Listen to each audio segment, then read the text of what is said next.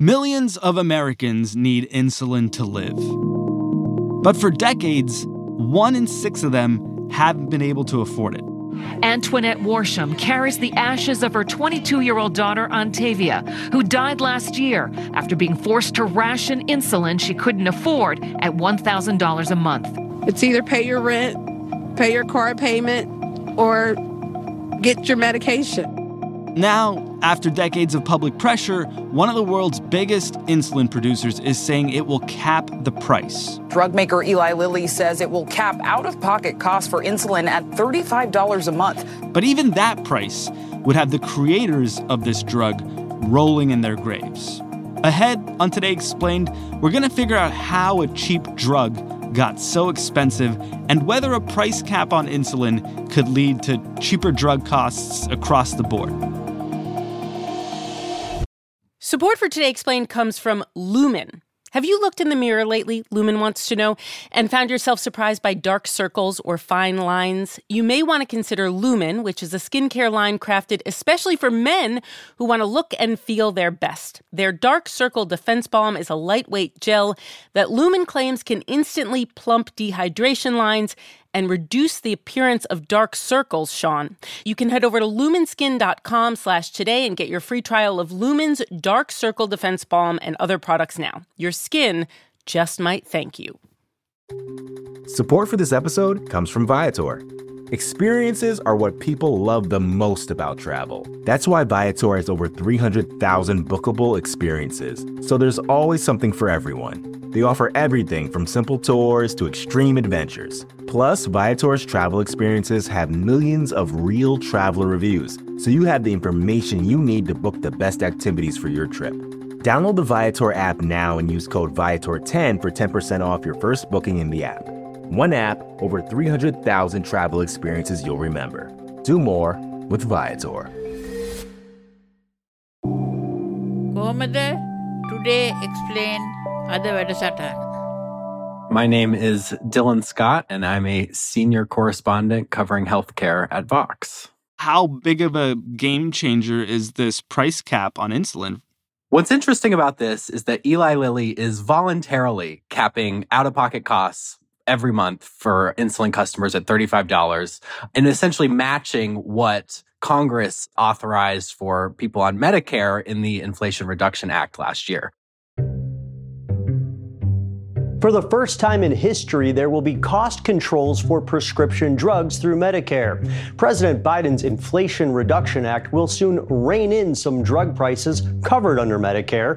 Those what Eli Lilly is doing is saying for people who have private insurance and even for people who are uninsured, they're going to get the same benefit. They will only have to pay $35 a month for their insulin prescription. So, you know, that is a really big deal. You know, if people who are uninsured certainly can be exposed to the really high high prices uh, for insulin that we currently have. You know, those list prices can be as much as like $250.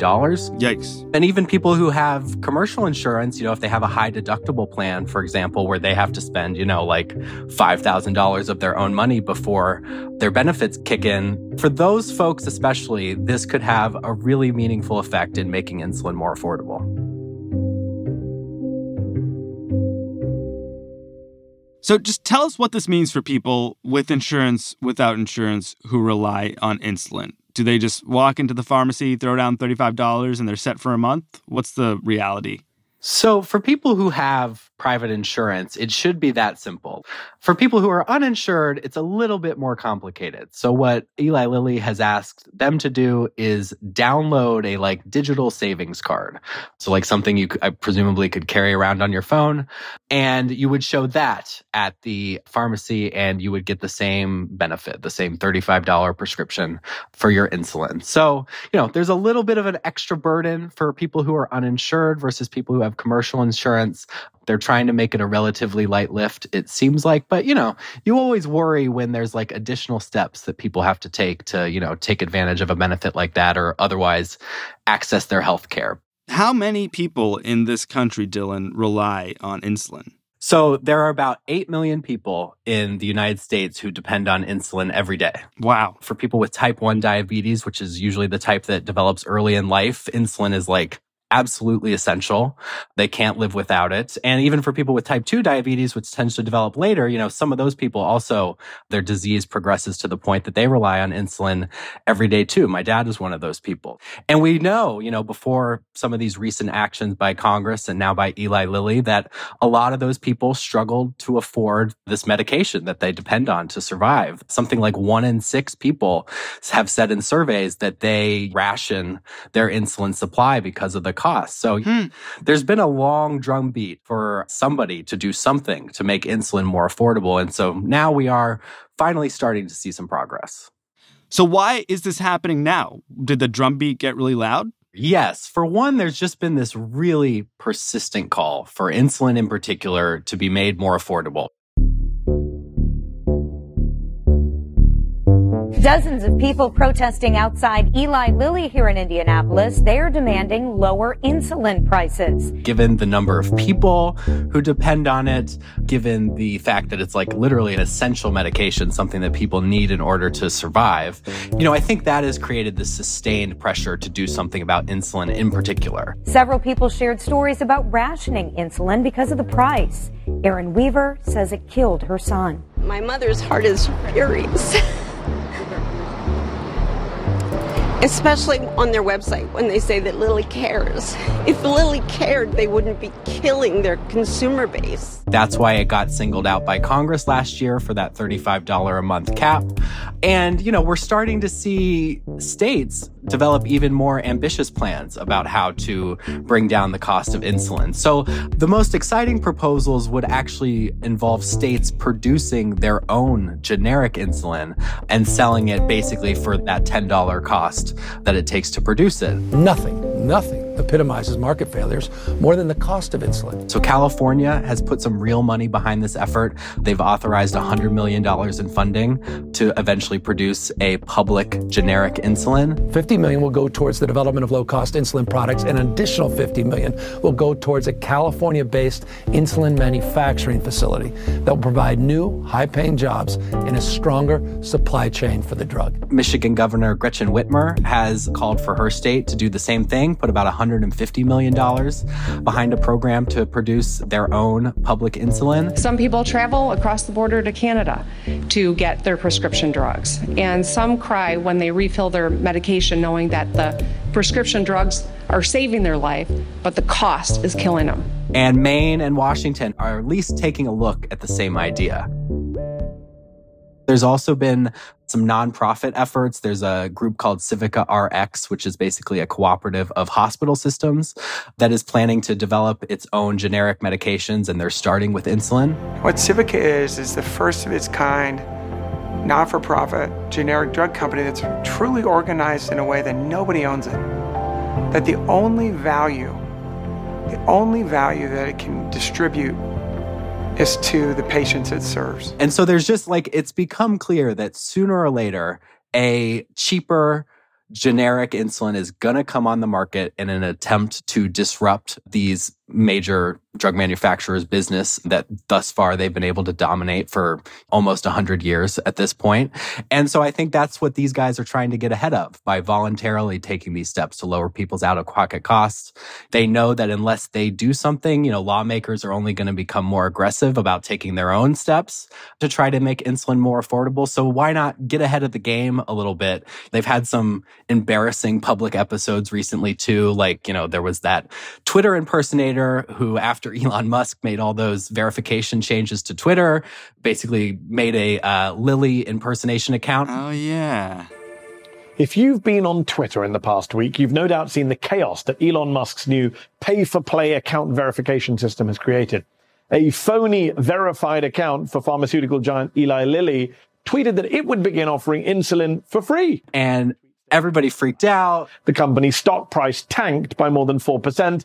Punk rock. And it kind of culminated with the company's own CEO acknowledging, like, yeah, insulin probably should be more affordable. How much money is Eli Lilly going to lose by reducing the price here?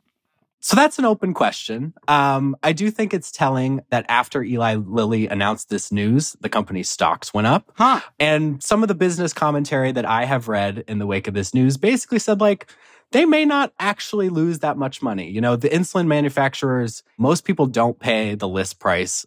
There's pharmacy benefit managers and mandatory rebates for Medicare and Medicaid. Like there's a, a, whole kind of complex web underneath the list price that these companies set that filters down and determines what actual patients have to pay for their medications. So it's entirely possible that like they can bring that list price down quite a bit. They can cover the out of pocket cost for people that would be above $35 a month and still make a pretty good profit on insulin because this is a drug that we know costs only something like $10 a vial to produce. Huh. So there's still plenty of money to be made. You know, there's three major manufacturers, at least of insulin in the US. At least to this point, Eli Lilly is the only one who has said that they will provide this drug for $35 a month for essentially everyone. And so, like, maybe they start to get a bigger market share if the other companies don't follow suit. So, like, it's not necessarily going to be all that bad for Eli Lilly's business either. And they get the PR shine and people get drugs more affordably. So it really does seem to me like close to a all winners, no losers situation. Okay, so just to be clear here, you're saying that insulin's only costing them about 10 bucks to make, but they were selling it for as much as like 250 for people a month? How did that get to be? Well, the US has set up this really warped market for pharmaceuticals that has allowed these three companies to basically dominate the insulin business for the better part of a century. And for a long time, that gave them free reign to set prices as high as they wanted to. And because this is an essential medicine that people need to survive, people and their insurers were going to have to pay it. But because of the way that the US has set up its prescription drug market, that's what gave these companies such freedom to keep hiking prices and what put us in this position in the first place.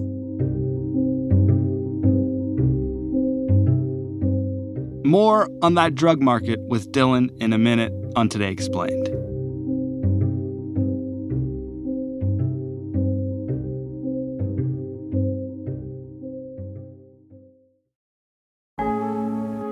For Today Explained comes from Bombas. Regular listeners may know I'm in my gym rat era, and I recently ran seven miles on the treadmill and got terrible blisters. Were my socks the culprit? Didn't occur to me until just now when I saw that Bombas features foot hugging honeycomb arch support cushioned footbeds and anti blister tabs. They also have other apparel like t shirts and underwear. According to Bombas, every time you buy something from Bombas, they donate one essential clothing item to someone facing homelessness. Sarah Frank works on the business side of things at Vox. Did she get blisters? I don't know. Let's hear what Sarah has to say.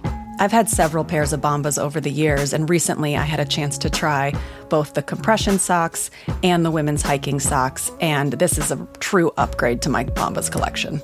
You can head over to bombas.com slash explained and use code explained for 20% off your first purchase. That's B-O-M-B-A-S dot com slash explained and use the code explained at checkout.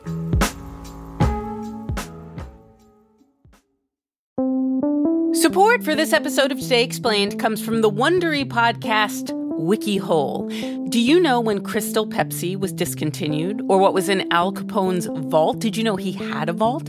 Do you know which famous meteorologist is Lenny Kravitz's second cousin? If not, what are you doing? You're not spending enough time on Wikipedia, clearly.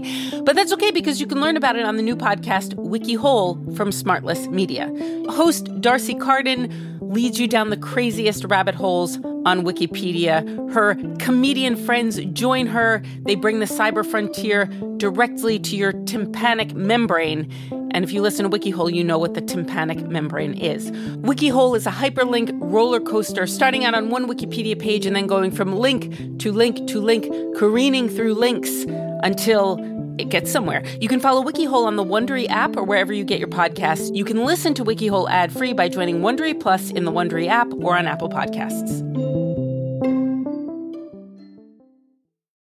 I'm Wilford Brimley, and I'd like to talk to you for a few minutes about diabetes. Today Explained, we are back with Dylan Scott, senior health correspondent here at Vox. And Dylan, we were talking about insulin prices in the first half of the show. I want to talk about insulin, the drug, for a minute. How did this thing come to be? I believe we owe a debt of gratitude to a Canadian. It's true. It's a little difficult to fix an exact date, It was toward, toward the end of July 1921. Insulin was discovered about 100 years ago by four men Frederick Banting, James Collip, John Macleod, and Charles Best. Many Canadians? Several. It was a group of Canadians, actually.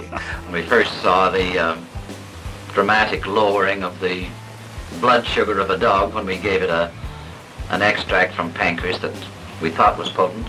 So what they did was they extracted insulin from the pancreas of a, of a healthy dog and they gave that insulin to a dog that had diabetes to see if it would control the second animal's blood sugar, substituting for the insulin that it's supposed to be making on its own, but can't because it has diabetes. Hmm. And it worked. The dog lived for longer than they, you know, expected or it would have without the insulin. How did the dog get diabetes? Was it eating too many lollipops? So animals can get diabetes. Sean, when I was a young boy, I gave my neighbor's cat insulin when they were like out of town. Diabetes. I don't know how it ha- how it happens. I guess I presume it's like you say, the same kind of thing. Like it can be diet related, maybe some animals are born with diabetes, just like some people basically are born with Oh. diabetes. For some reason, I read your cat insulin story as like just for fun, but you're saying your neighbors asked you to do this. Yes. Oh my. g- Wow. What kind of person do you think I am? Um, but yeah, so like animals can develop diabetes just the same as people. So anyway, point being, they tested this insulin from a healthy dog on a diabetic dog. It worked. It helped to manage the second dog's blood sugar better than, you know, he would be able to naturally. And so they were like, I think we've got it. and they started testing it on people. This was a really big deal. Before insulin was discovered, the people with type 1 diabetes, which was that uh, what, again, you usually develop earlier in your life, there was just nothing to do for folks. Well, I knew I was going to die. Everybody of that age with diabetes then died within four or five years, whatever they did. There was a young man who had type 1 diabetes who was the first person uh, they administered the insulin to. And they found, again, that it was successful in managing a person's blood sugar. And so, you know, they recognized the significance of this discovery. And what they decided to do was sell the patent for insulin to the University of Toronto for a dollar. And, you know, one of the guys who discovered it, Frederick Banting, said that he thought insulin belonged to the world. And so that's why they were basically just giving away this drug that, you know, even back then was self-evidently a enormous deal. But, you know, over time, private enterprise entered the picture and those, you know, altruistic intentions did not provide that guarantee that those guys hoped that everybody who needed insulin would be able to get it. So basically, these four scientists invent insulin, start saving lives immediately, and I guess have been rolling over in their graves ever since they died because of what's happened to prices here. Presumably so. You know, it became obvious very quickly that private drug companies saw the business opportunity here and they weren't going to hold back from it. And, you know, over the following decades, drug companies did make really important improvements to insulin. You know, they made it longer lasting. More recently, they've made it more rapid acting. And like those can be really important for people's life management. You know, if you need to time your insulin injection based on like when you're going to eat a meal, having a really dependable release and knowing exactly when your insulin is going to kick in can be really important. And, you know, they eventually, you know, we started with the animal insulin that these guys up in Canada first used, but over time, you know, we started to develop like human kind of bioengineered human insulin, which was even more effective. And then more recently, synthetic insulins have kind of become the dominant product on the market and those come with certain advantages especially for certain patients again in terms of being longer lasting or more rapid acting. But the problem is for given the way that the prescription drug market is structured for all drugs not just insulin is it became really easy for these three companies Eli Lilly Sanofi and Novo Nordisk to just kind of dominate the insulin market. You know, by the 90s and the 2000s, they were the only game in town. These new synthetic insulins were the hottest products that they had developed. And we suddenly started to see prices skyrocket. I believe from 1999 to 2019, the price of some insulins increased by a thousand percent. What? And, you know, that's where we started to see these horrible stories about people rationing insulin and just finding that this medication that they depended on to stay alive was no longer affordable. A thousand percent. How how do people not take to the streets with pitchforks? Well, I do think, you know, what we've started to see here in the last year or two is sort of the, the culmination of people's anger and frustration with what's been going on. But the truth of the matter is, like, the US has set up a system for prescription drugs that basically allows companies to do that. As people might know, when a, a, company develops a new drug, like one of these synthetic insulins, they get a monopoly on it. They're the only company that can sell it for 10 years or more before a generic competitor can basically copy the drug and try to sell it at a lower cost. But like beyond that initial monopoly that these companies are given, you know, they've got all kinds of ways for extending that patent. You know, they can make little adjustments to the, you know, chemical compounds that are in these drugs. They can even, in the case of insulin, like make changes to the devices that people use to inject the insulin into their bodies, and that can help to extend the patent. And once we ended up in this situation where there were three companies, you know, huge companies that had basically the entire US insulin market under their control, you know, it became really unappealing for anybody to try to enter that market and provide a cheaper, you know, competitive alternative. Hmm. Because what these companies can do, you know, because they're setting these list prices that are so much higher than the cost of production, if they start to hear rumblings that like, oh, this other fourth company is thinking about getting involved in in producing insulin, they can just drop their prices and still make a profit as we're seeing right now. And for that fourth company that was thinking about getting into the insulin game, suddenly it's a lot less appealing business opportunity. And we've seen that kind of thing happen over the years where there was rumblings that a new company was thinking about getting involved and ultimately pulled out because the existing manufacturers preemptively cut prices. And it's really only been here in the last couple of years when there's been these new ventures, Civica RX, that cooperative of hospital systems, and some of these state projects that are starting to get underway in California and elsewhere, where like there actually isn't any kind of profit motive there. Like those nonprofits and those government programs, those would be selling insulin for the cost to produce it. And like that's a much bigger disruption than these companies have faced before. And I think that's why we're starting to see them take more aggressive actions to try to address the cross crisis before those projects really get going. So now that Eli Lilly is capping the price of insulin at $35, do you at least think the other two companies that are competitive in this market, Novo Nordisk and Sanofi, are they going to lower the cost of insulin too, at least? Well, they are definitely already under pressure to match what Eli Lilly has done. Yeah. Bernie Sanders, I imagine, gleefully sent a letter to Sanofi and Novo Nordisk asking them to lower their costs, uh, out of pocket costs, to $35 a month and match what Eli Lilly had done. As a result of the pressure that the American people are now putting on the pharmaceutical industry, telling them to stop the greed, stop ripping off the American people. As a result of all of that, what we saw today is Eli Lilly substantially lowered the price they're going to be charging for insulin. And now we are demanding that the other two major insulin uh, manufacturers also lower their prices. President Biden has called on the other manufacturers to follow. Eli Lilly said these other companies could do the same thing, twisting the knife, I imagine, just a little bit. So I wouldn't be surprised if, in relatively short order, we see these other companies do the same thing.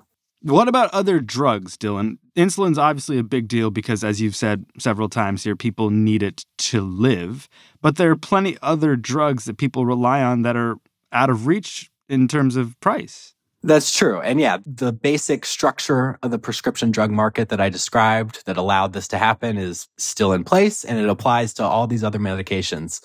And I mean, I think, you know, we are starting to see more interesting experiments in prescription drug pricing later this year. Medicare will be allowed to start negotiating the prices of a small number of drugs for the first time. But still, you know, it's a small number of drugs that will grow over the rest of the decade. But like, that's a big step that for a long time seemed totally out of reach. But I think one of the most interesting things to watch is this idea of the public production of essential medications. Um, you know, it's starting with insulin. That's what California is going to focus on. That's what Gretchen Whitmer wants Michigan to focus on. But the same kind of model could easily apply to other drugs. You know, I know the people who are working on these kinds of projects and proposals, they're starting to imagine a future where like maybe California produces a public generic insulin and maybe Washington state purchases that public insulin from California and they concentrate on manufacturing EpiPens or some drug that's experiencing a shortage or some other kind of essential medication where there appears to be a market failure that is either, you know, led to not enough of that drug being available or the prices being too high.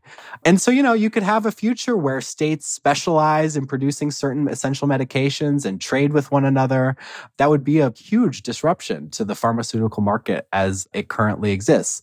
You know, that's a long way off. Even like California's plans for a public insulin has to get through a bunch of legal and regulatory and scientific barriers to actually get to the point where they can put a product on pharmacy shelves. But given the scale of the drug affordability crisis, given especially how pronounced the problems have been with insulin in particular, states have have gotten a lot more ambitious in terms of what they're willing to consider to try to do something about it.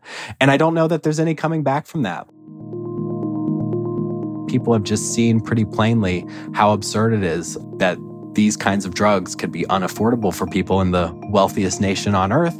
Um, and so, whether it's applying this public pressure to try to get companies to do the right thing on their own, as we've seen with Eli Lilly, or these kind of alternative models for producing drugs, like having the government do it, that I think, you know, 20 years ago would have been almost unthinkable, are suddenly, you know, being taken seriously. And so I think that is just a sign of how much the conversation around drug prices has changed in the last five to 10 years.